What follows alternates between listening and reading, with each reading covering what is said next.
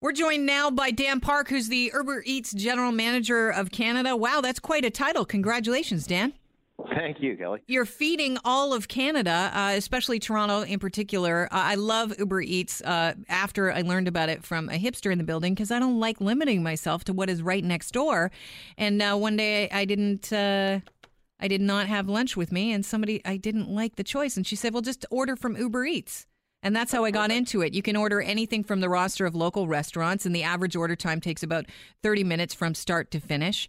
And uh, you, there's no tipping involved. It's already the delivery price is the price, and it's quick and easy. How many that's restaurants right. are on the uh, Uber uh, Eats roster in Toronto? So yeah, we've got close to 2,000 now. So wow. uh, and growing. So the idea is to get as as many restaurants as possible on the platform to give people maximum choice and selection. All right, and you're obviously collecting data because you have data on who's getting what, and you can find out, uh, uh, you know, what the most popular uh, food trends are in the city. What is the most popular food in the city of Toronto as far as people ordering from Uber Eats? Well, it depends on the neighborhood. I think that the most interesting thing we found out is that in the West End, it's it's Thai, and you go to the East, it's actually burritos and burgers. So so you see a little bit of differences in culture across uh, across the, even the, the small areas of the city burritos and burgers. You know what? I, I would say that that deals with the the amount of hipsters that are in the area. I would assume there's more millennials living in the East End then.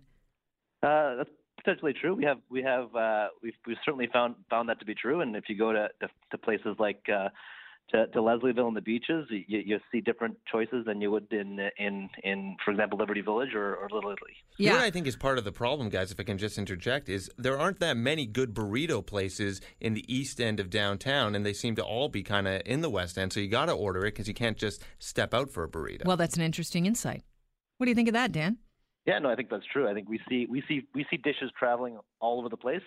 We see we see you know dishes from uh, downtown going up to, to Yonge and Eglinton or, or, or dishes from the East End going to the West End. So, so seeing all that traffic going, going through the city is, is certainly interesting and, and, and, speaks to the diversity and the culture uh, here in the city of Toronto. It's interesting uh, that you, you say, you know, you see it traveling around the, the city. That might be one reason why chicken in its various forms was actually the most popular food item ordered through the app because chicken you can eat hot or cold.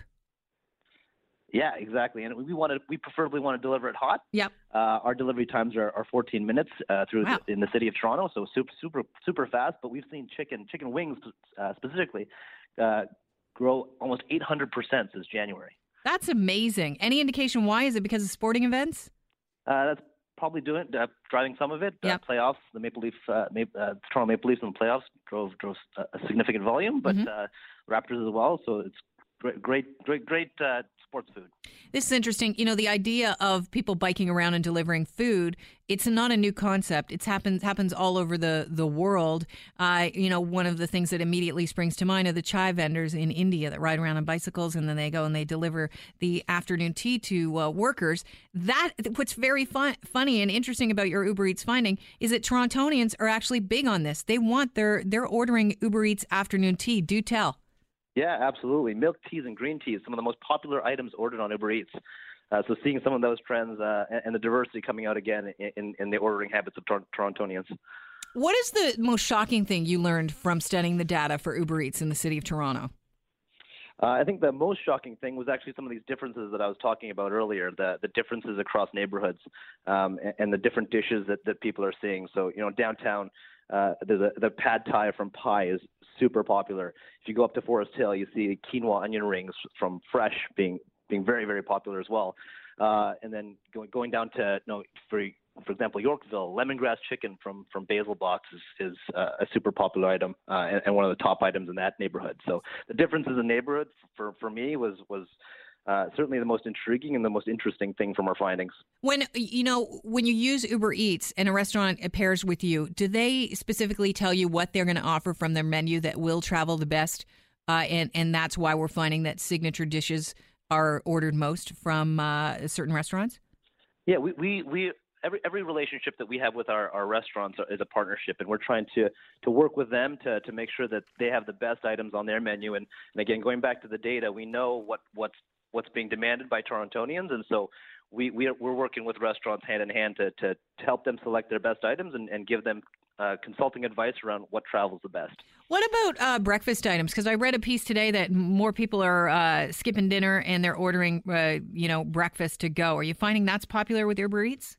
Yeah, we're a 24-hour service, so we're actually seeing all times of the day popular. Um, breakfast is certainly popular, but 2 a.m. is also super popular as well. Oh, of course, because everything's closed. You know that's close to you. You don't want to cook at 2 a.m. You just want somebody to deliver something. Uh, if you haven't tried Uber Eats before, you're offering a uh, cool little incentive to Torontonians, right? Exactly. It's a uh, it's a it's a it's a promo code for ten dollars off your first order. So if you if you use birthday two, uh, so birthday and the number two, uh, you can get ten dollars off your first order and, and, and, give it a try. Is that limited? Is there a time limit on that?